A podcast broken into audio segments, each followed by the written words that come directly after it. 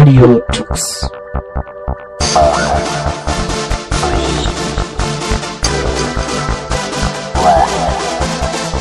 The German Linux Radio, the German Linux Radio.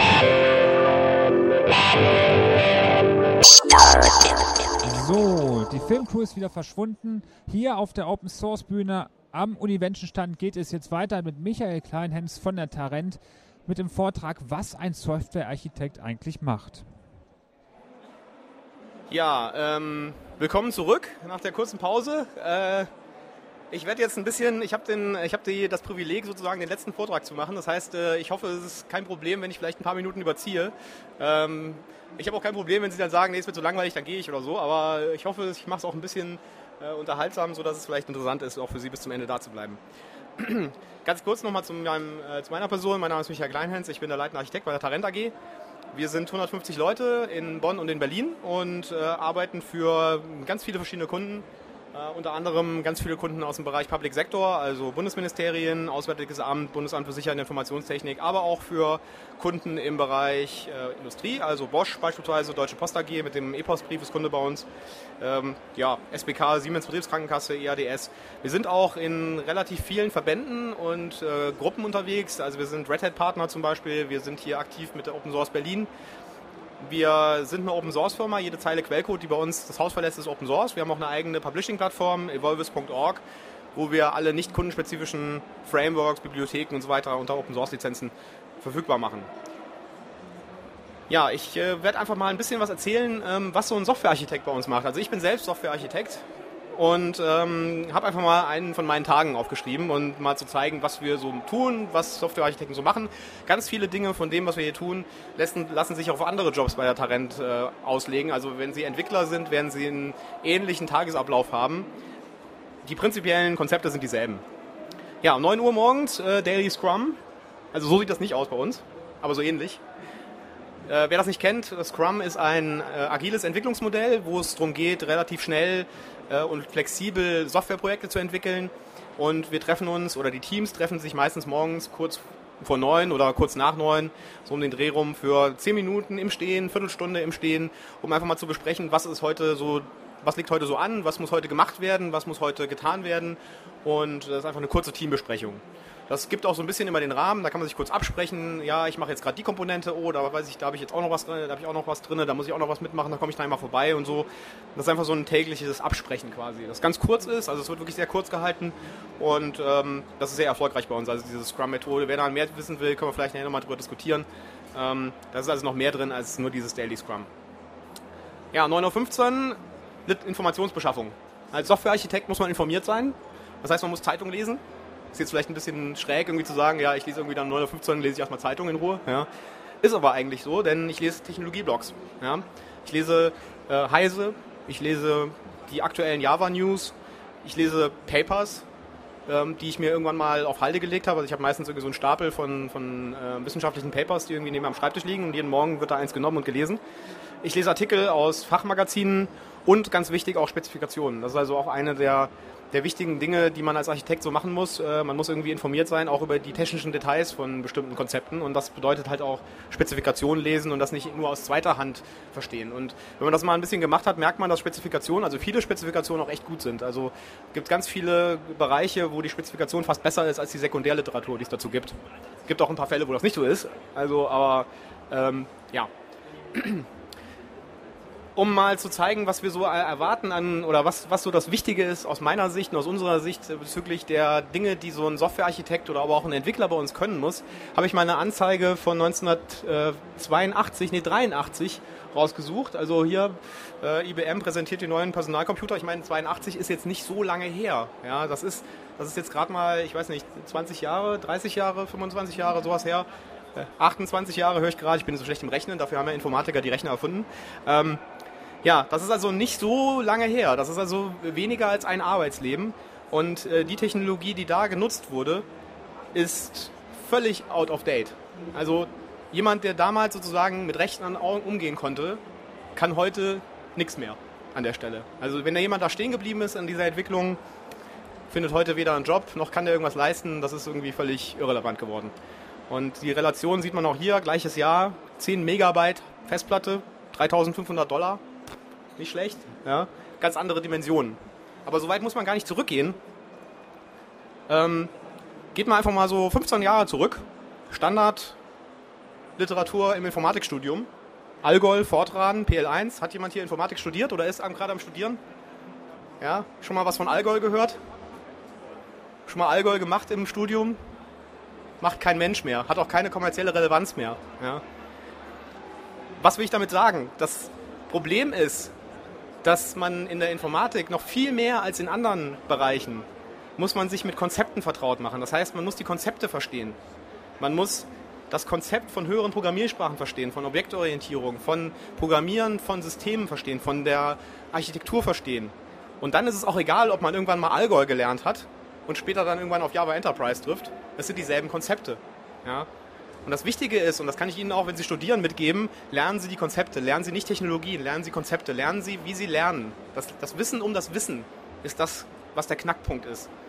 Und äh, wenn wir jetzt nochmal ein Stück in der Zeit nach vorne gehen, also nochmal mehr zum Jetzt gehen, Java Enterprise in a Nutshell, ja, sagt man, okay, das ist aktuell, aber weit gefehlt.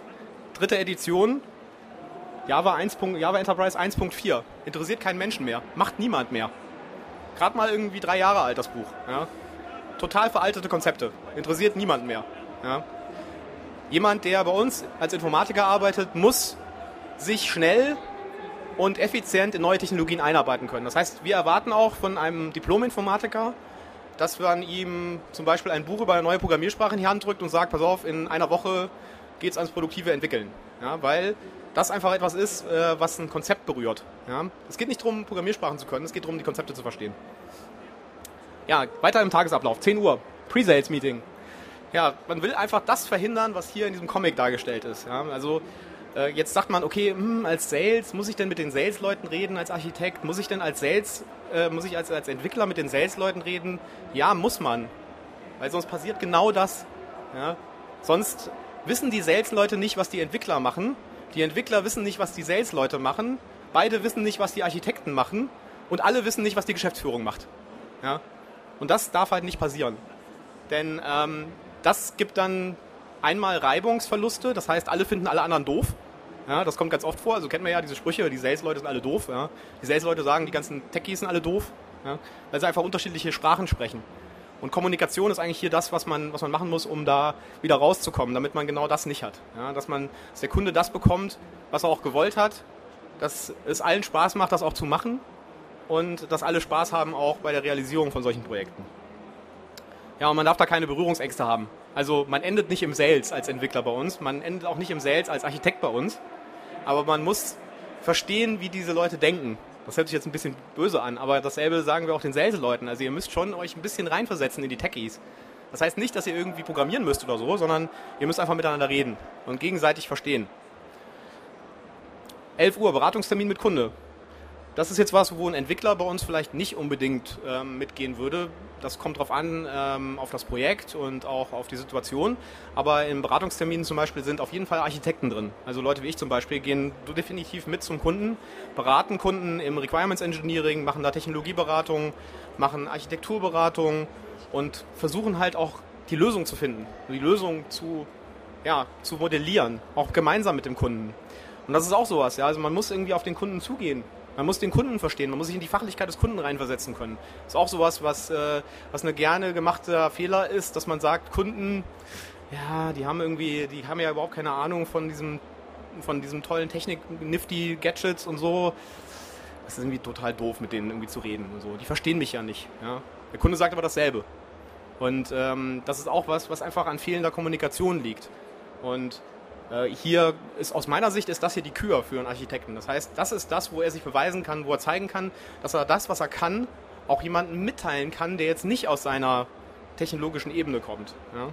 Ganz wichtiger Punkt. Und, und, das ist halt genau das, was hier nicht passieren soll. Also äh, diese verschiedenen Ebenen, die die einzelnen Leute sprechen. Also die Techies reden halt genauso in Techno-Speak wie auch die Leute auf der Kundenseite. Nur es sind halt andere Dinge, die die interessieren. Ja, also der Kunden interessiert halt das Risiko, den Kunden interessieren die Kosten, den Kunden interessieren äh, sowas wie Return on Investment. Ja. Den Techie interessiert eine SOA oder ein ESB oder solche Dinge. Einfach eine andere Ebene, aber es ist immer noch dasselbe. Um 12 Uhr beim Mittagessen dem CEO die Technik verkaufen. Wichtigste Aufgabe des Architekten. Ja. Technologie und Strategie mit gestalten bei uns. Partner und Kunden auch im Auge behalten und dann tatsächlich auch Strategien, äh, wie man die mit den besten Lösungen ausstatten kann, ähm, mitgestalten.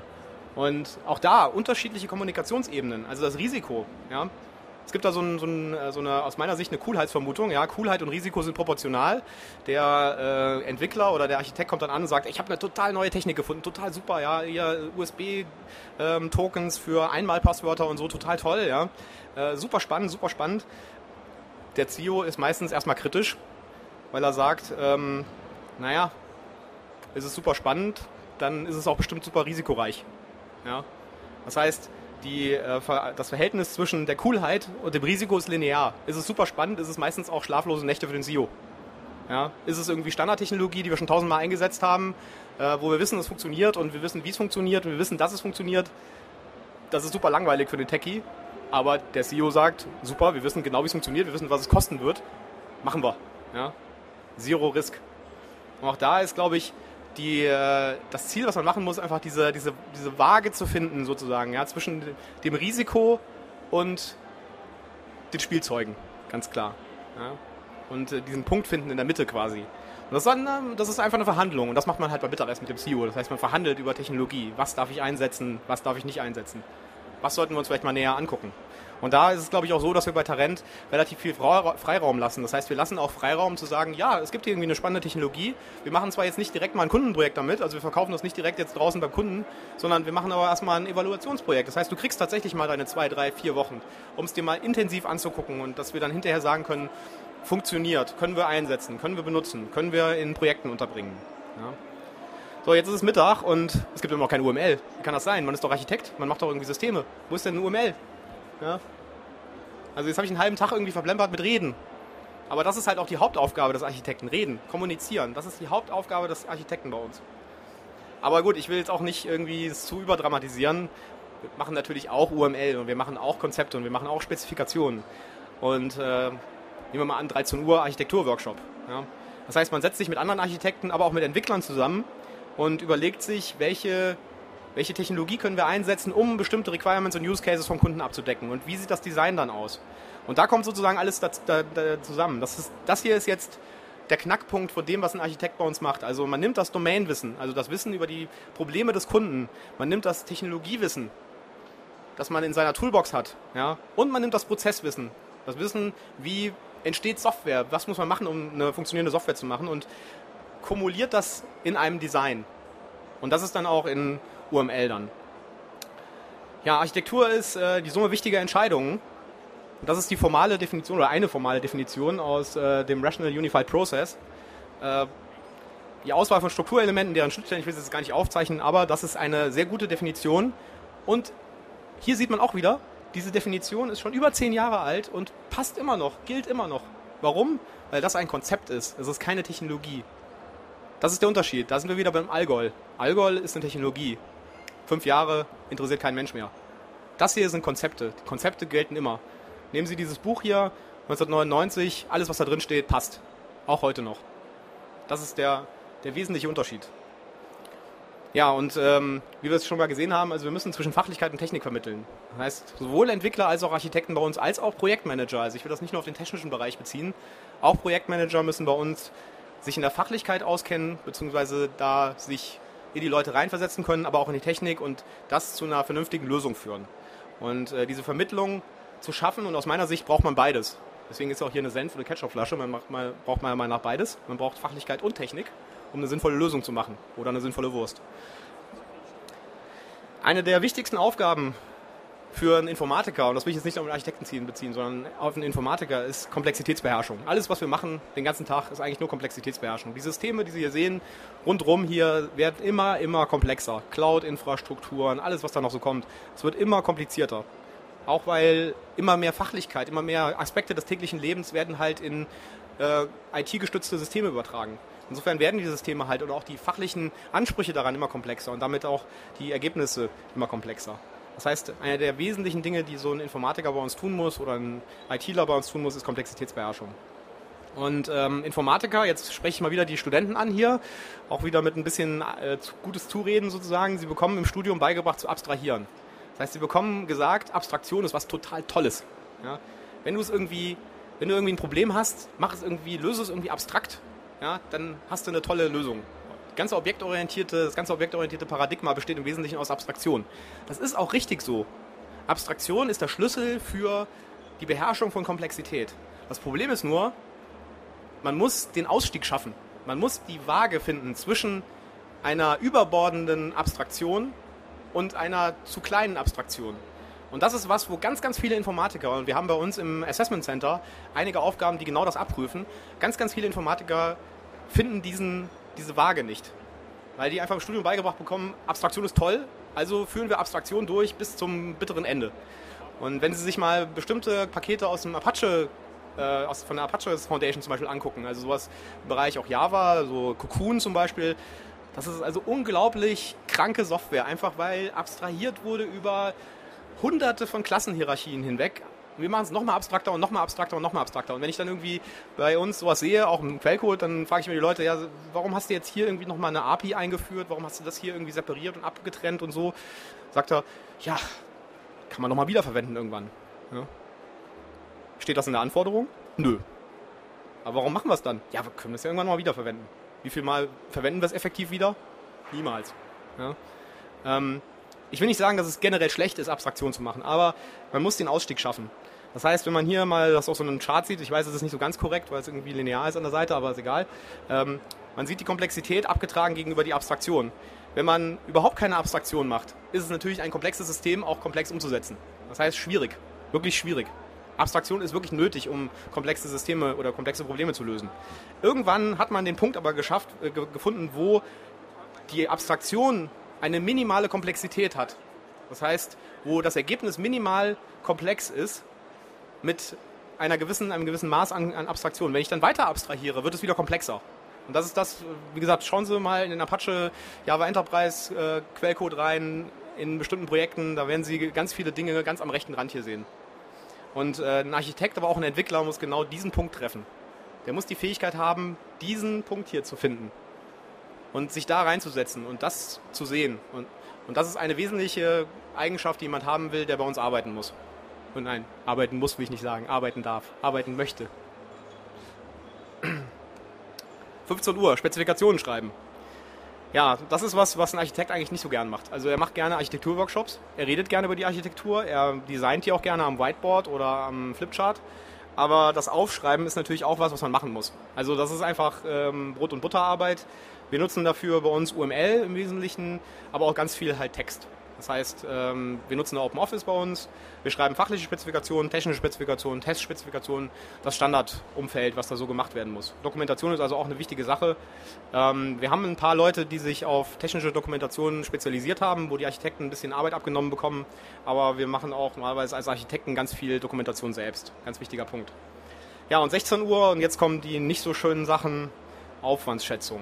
Ja, größtes, ungelöstes Problem weltweit aus meiner Sicht. Naja. Ähm, Aufwandsschätzungen sind aus meiner Sicht immer falsch.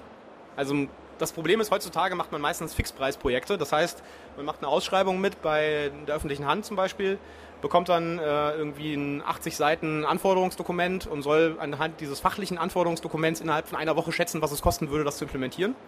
Und das muss natürlich korrekt sein, bis auf den Tausender genau. Und das ist ein fast unlösbares Problem. Also auch wieder an die Informatiker hier. Hat schon mal jemand was von Aufwandsschätzungsmethoden gehört? In Software Engineering Vorlesungen zum Beispiel. Sowas wie Function Points oder so. Können Sie gleich wieder vergessen, nutzt kein Mensch. Ja, weil bezahlt niemand. Bezu bezahlt niemand. Ja? Weil äh, für eine Function Point Analyse müssen Sie so viel Aufwand da reinstecken und das bezahlt Ihnen einfach niemand. Das zahlt Ihnen weder Ihr Betrieb noch irgendwie der Kunde. Ja? Das haben Sie vielleicht in der industriellen Softwareherstellung, äh, da haben Sie, haben Sie das vielleicht, aber in der Realität ist das absolut unrealistisch, sowas einzuschätzen. Ich sage Ihnen mal, was der realistische Weg ist, Aufwand zu schätzen. Man macht eine für sich realistische Schätzung, wie viele Personentage man braucht, um das System zu machen, und dann verdoppelt man die Zahl. Passt fast immer. Ja. Ähm, das Problem dabei ist halt, dass man anhand von fachlichen Definition nur ganz schwer eine spätere technische Infrastruktur schätzen kann. Und das erfordert relativ viel Erfahrung, relativ viel Wissen auch über die Technik und auch teilweise über, das, über die Domain, wo die ganze Lösung hinterher drin ist, äh, um sowas halbwegs richtig hinzukriegen. Und das ist ein echtes Problem. Und ähm, ich glaube, dass eine Menge IT-Firmen auch pleite gehen, genau weil sie die Aufwandschätzung nicht im Griff haben. Weil sie dann Projekte haben, die überbordend äh, Verlust machen. 16.30 Uhr, ein Meeting mit dem Dev-Team. Ja, man redet als Architekt natürlich auch mit dem Entwickler. Da darf man genauso wenig Berührungsängste haben, wie wenn man mit dem Kunden redet. Auch hier Kommunikation. Das heißt, man muss das Dev-Team auch beraten, weil man hat jetzt als Architekt selbst dieses Konzept geschrieben und das Dev-Team muss man sich aus deren Sicht auch mal sehen. Die kriegen jetzt irgendwie eine technische Spezifikation an den Kopf geworfen und sollen die realisieren, gucken da rein und sagen, was ist denn das für ein totaler Bullshit. Ja. Er hat sich den Kram wieder ausgedacht. Er hat da wieder irgendwelche komischen Sachen gelesen. Ja, will er jetzt irgendwie hier komische Architektur und so haben. Ja. Das darf halt nicht passieren. Man muss seine Lösung nicht nur irgendwie denen hinwerfen, sondern man muss mit den Leuten reden. Man muss mit den Entwicklern reden. Die Entwickler und die Architekten bilden ein Team. Und Feedback ist da ein ganz wichtiger Punkt, auch schon während der Entwicklung einer Spezifikation. Ähm, das heißt, auch da muss man die ganze Zeit schon rückkoppeln, muss fragen, wie sieht das aus? Was ist deine Einschätzung bezüglich dieser Technologie? Was ist deine Einschätzung bezüglich dieser Technologie? Kann man das verbinden? Der Architekt ist jemand, der sozusagen das Auto leitet, das über die Autobahn fährt. Ja, der wie so ein Navi ähm, funktioniert und sagt, wir biegen jetzt mal rechts ab und wir biegen jetzt mal links ab, aber das Auto muss auch gefahren werden. Ja, und der Fahrer ist der Entwickler. Ja, und auch nachdem diese Spezifikation fertig ist, ja, so, ein, so eine Spezifikation ist nie in, in Stein gegossen. Also so Wasserfallmodelle oder so sind auch nur in der Theorie irgendwie da. Ähm, wobei das mittlerweile nennt, nennt, man das ja agil, wenn man irgendwie die Spezifikation wieder ändern darf. Aber äh, die laufende Betreuung ist natürlich ein ganz wichtiger Punkt. Also man muss als Architekt auch ständig bei diesem Projekt dabei sein und äh, wenn da jetzt Änderungen kommen, dann sollte man das nicht das Entwicklungsteam machen lassen, weil das Entwicklungsteam hat unter Umständen nicht den Kontext oder nicht ausreichend den Kontext, um Änderungen wirklich im großen Scope zu betrachten. Also wenn jetzt Änderungen nötig sind und die werden definitiv nötig sein, dann sollte das immer mit einem Architekten besprochen werden. Denn der sieht vielleicht auch noch andere Teilprojekte, die da vielleicht noch danach kommen oder parallel laufen, ja, die vielleicht das Entwicklungsteam nicht sieht. Und das ist ein ganz wichtiger Punkt. Also diese Änderungsprozesse muss man auch am besten vorher explizit festhalten, also wie an einer Spezifikation was geändert wird. Ja, und 17.30 Uhr, äh, kurz vor Schluss sozusagen, ähm, ja, sowas wie hier. Also ein Architekt oder auch ein Entwickler macht bei uns auch Konferenzvorträge, klar. Oder ähm, ist auf Messen unterwegs, steht am Stand zum Beispiel, macht Beratung. Ja. Äh, auch da wieder eine ganz neue Ebene. Also wir haben die Sales-Ebene gehabt, wir hatten die Entwicklerebene gehabt als Architekt, wo man drin sein muss, aber man muss auch in der Marketing-Ebene sein. Also man muss auch schon so ein bisschen das Gespür haben, was funktioniert, ähm, was wie ist sozusagen oder wie kann ich Nachrichten verpacken, wie kann ich Nachrichten irgendwie weitergeben. Und ich hoffe, das habe ich mit diesem Vortrag auch ein bisschen geschafft, dass man, äh, dass ich sage, so Kommunikation ist eines der wichtigsten Dinge bei uns oder eigentlich für jeden Informatiker und eigentlich auch bei jeder Firma. Sollte es zumindest so sein. Ich habe jetzt nochmal zusammengefasst und das ist der letzte Teil des Vortrags. Was macht einen guten Architekten aus? Also welche Eigenschaften muss ein guter Architekt haben? Ich will das aber noch ein bisschen erweitern. Was macht einen guten Informatiker aus? Er muss kommunikativ sein. Das haben wir, glaube ich, jetzt gesehen in dem Vortrag. Ähm, wir haben über die Hälfte der, des Tages besteht daraus, mit Leuten zu reden und äh, Kommunikation zu machen. Kommunikationsfähigkeit ist eines der zentralen Eigenschaften, die jemand haben will, der bei uns arbeitet. Egal, ob der, in der im Marketing arbeitet, im Vertrieb, in der Entwicklung als Architekt oder als Berater, ist es völlig egal. Wir brauchen starke kommunikative Fähigkeiten. Er muss analysieren können. Er muss die Fähigkeit haben, das Problem des Kunden zu erkennen, sich in diese Fachlichkeit schnell einarbeiten zu können, beziehungsweise reindenken zu können und irgendwie das Problem zu verstehen und dieses Problem auch in kleine Teile zu hacken zu können. Also hier haben wir wieder diese Eigenschaft von Informatikern, also die Abstraktion ist so eine ganz wertvolle Eigenschaft von Informatikern. Man darf es halt nur nicht so weit treiben. Ja? Also analysieren ist ganz wichtig. Er muss informiert sein. Ich habe gesagt, wir lesen, äh, wir lesen morgens, äh, darf jeder auch mal irgendwie seine Technologieblogs lesen und so weiter. Das ist auch echt nötig, weil ähm, wenn man immer nur im eigenen Saft kocht ja, und immer dieselben Sachen benutzt und sich nie irgendwie mal rumorientiert, was gibt es denn da noch rechts und links und so, verliert man super viel Dynamik und super viel kreative Lösungen auch. Das ist auch was, was man dann hinter dem CEO verkaufen kann. Also man kann dem CEO natürlich nur neue Technologien verkaufen, wenn man neue Technologien auch hat ja, und kennt. Das ist ein ganz wichtiger Punkt. Also Informiertheit ist eine wichtige Eigenschaft. Kritikfähigkeit. Das ist was, was ich echt sagen muss. Ähm, so ein Informatiker ist deutlich kritikfähiger als andere Berufssparten. Woran liegt das? Aus meiner Sicht liegt das daran, dass Informatiker schon aus dem Studium oder aus der Ausbildung heraus daran gewöhnt sind, dass ihre Fehler öffentlich in öffentlichen Bugtrackern geführt werden, wo jeder reingucken kann. Ja, also welche andere Berufsgruppe gibt es denn irgendwie, wo in einem öffentlich zugänglichen Verzeichnis irgendwie steht, da hat er einen Fehler gemacht und da hat er einen Fehler gemacht und da hat er einen Fehler gemacht und es wird auch noch ein Diskussionsforum darüber eingerichtet. Ja. Findet man relativ selten. Das bekommen Informatiker aber schon in der Ausbildung beigebracht, ja, dass man Fehler macht und dass Fehler überhaupt nichts Schlimmes sind. Und ähm, aus meiner Erfahrung auch mit, mit ganz vielen Leuten, die ich so kenne im privaten Bereich, die Informatiker sind und ganz vielen Leuten, die ich auch kenne, die keine Informatiker sind, ähm, ist meine Erfahrung, dass Informatiker deutlich kritikfähiger sind und äh, deutlich mehr auch mitnehmen können aus Kritik. Und das liegt mit Sicherheit daran. Ja, und natürlich muss ein Informatiker auch neugierig sein. Klar. Neue Dinge sind immer ganz spannend. Also das gewisse Kind im Mann sozusagen oder in der Frau ist ein ganz wichtiger Punkt. Also ich glaube, es gibt selten so viel kreatives Potenzial wie bei Informatikern. Vielleicht noch bei Werbeagenturangestellten, aber naja. Ähm, ich glaube, Informatiker haben die coolere, die coolere Kreativität. Also neugierig muss man definitiv sein. Ähm, ja, jetzt habe ich schon vorweggenommen, kreativ muss man auch sein. Kreative Lösungen sind gefragt, immer, überall, für alles.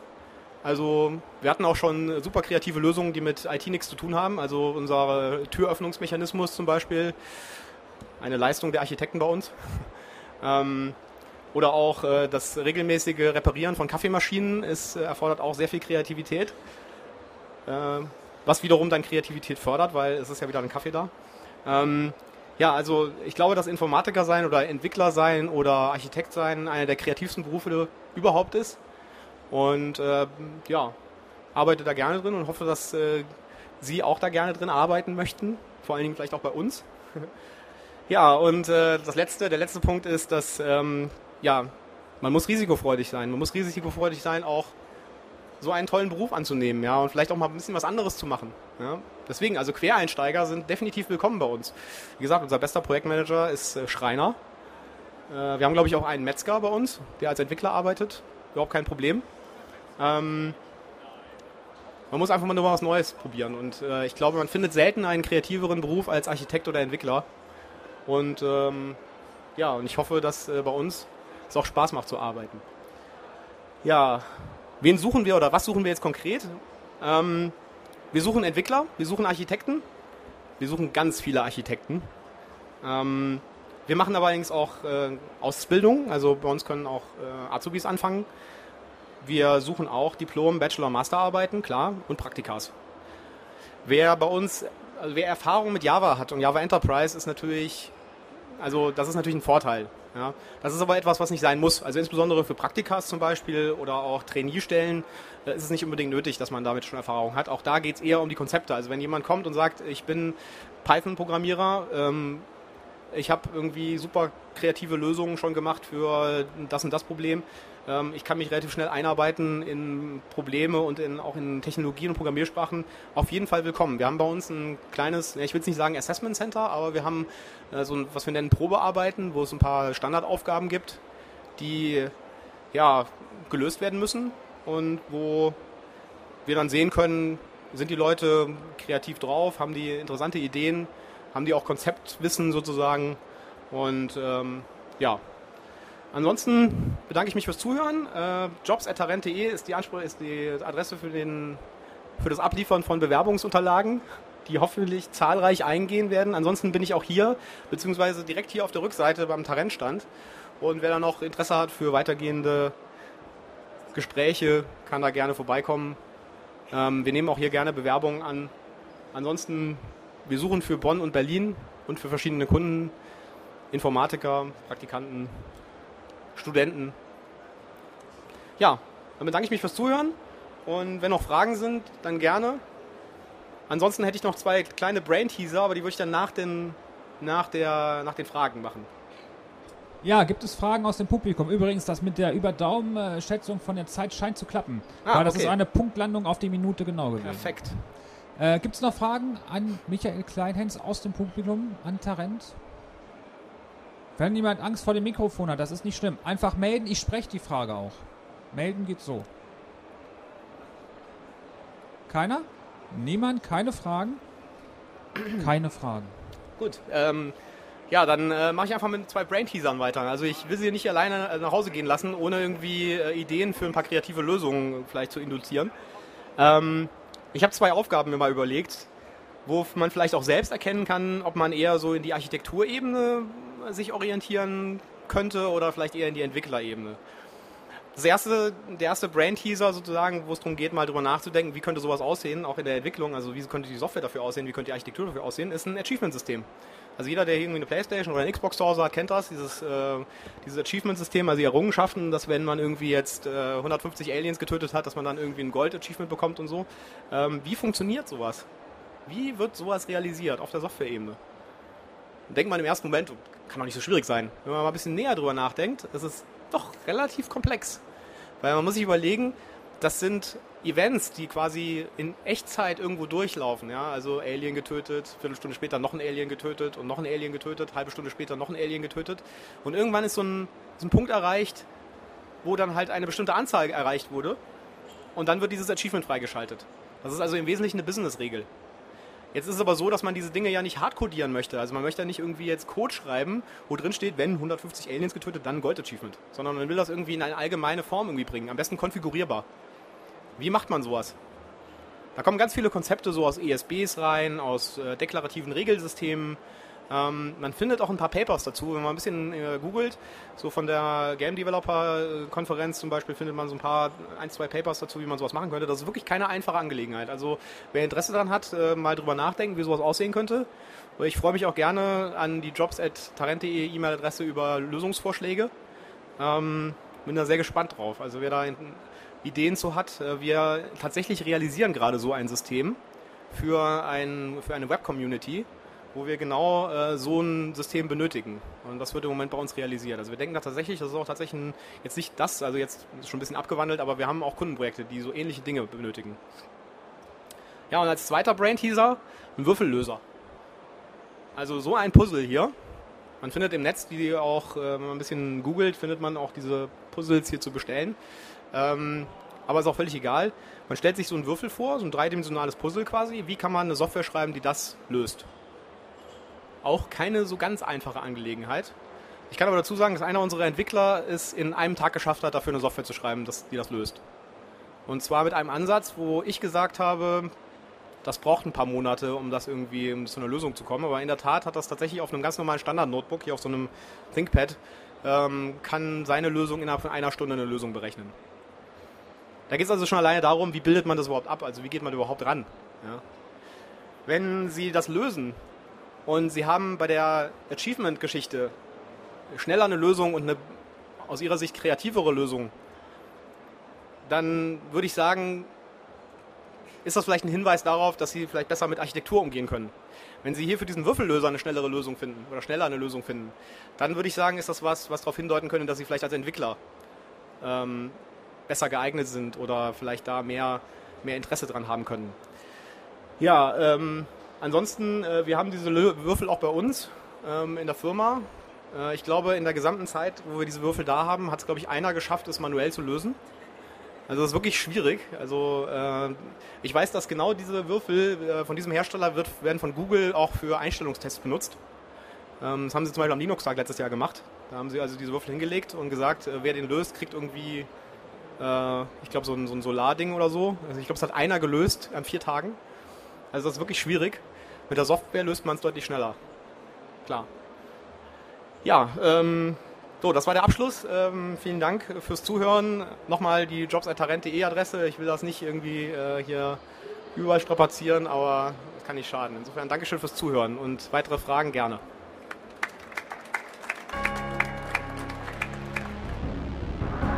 Das war eine Sendung von Radio Tux, herausgegeben im Jahr 2011 unter Creative Commons bei Non-Commercial Sharealike.de. Lieder sind eventuell anders lizenziert. Mehr Infos auf radiotux.de. Unterstützt von Open Coffee B Linux und Tarent. Fairtrade Software.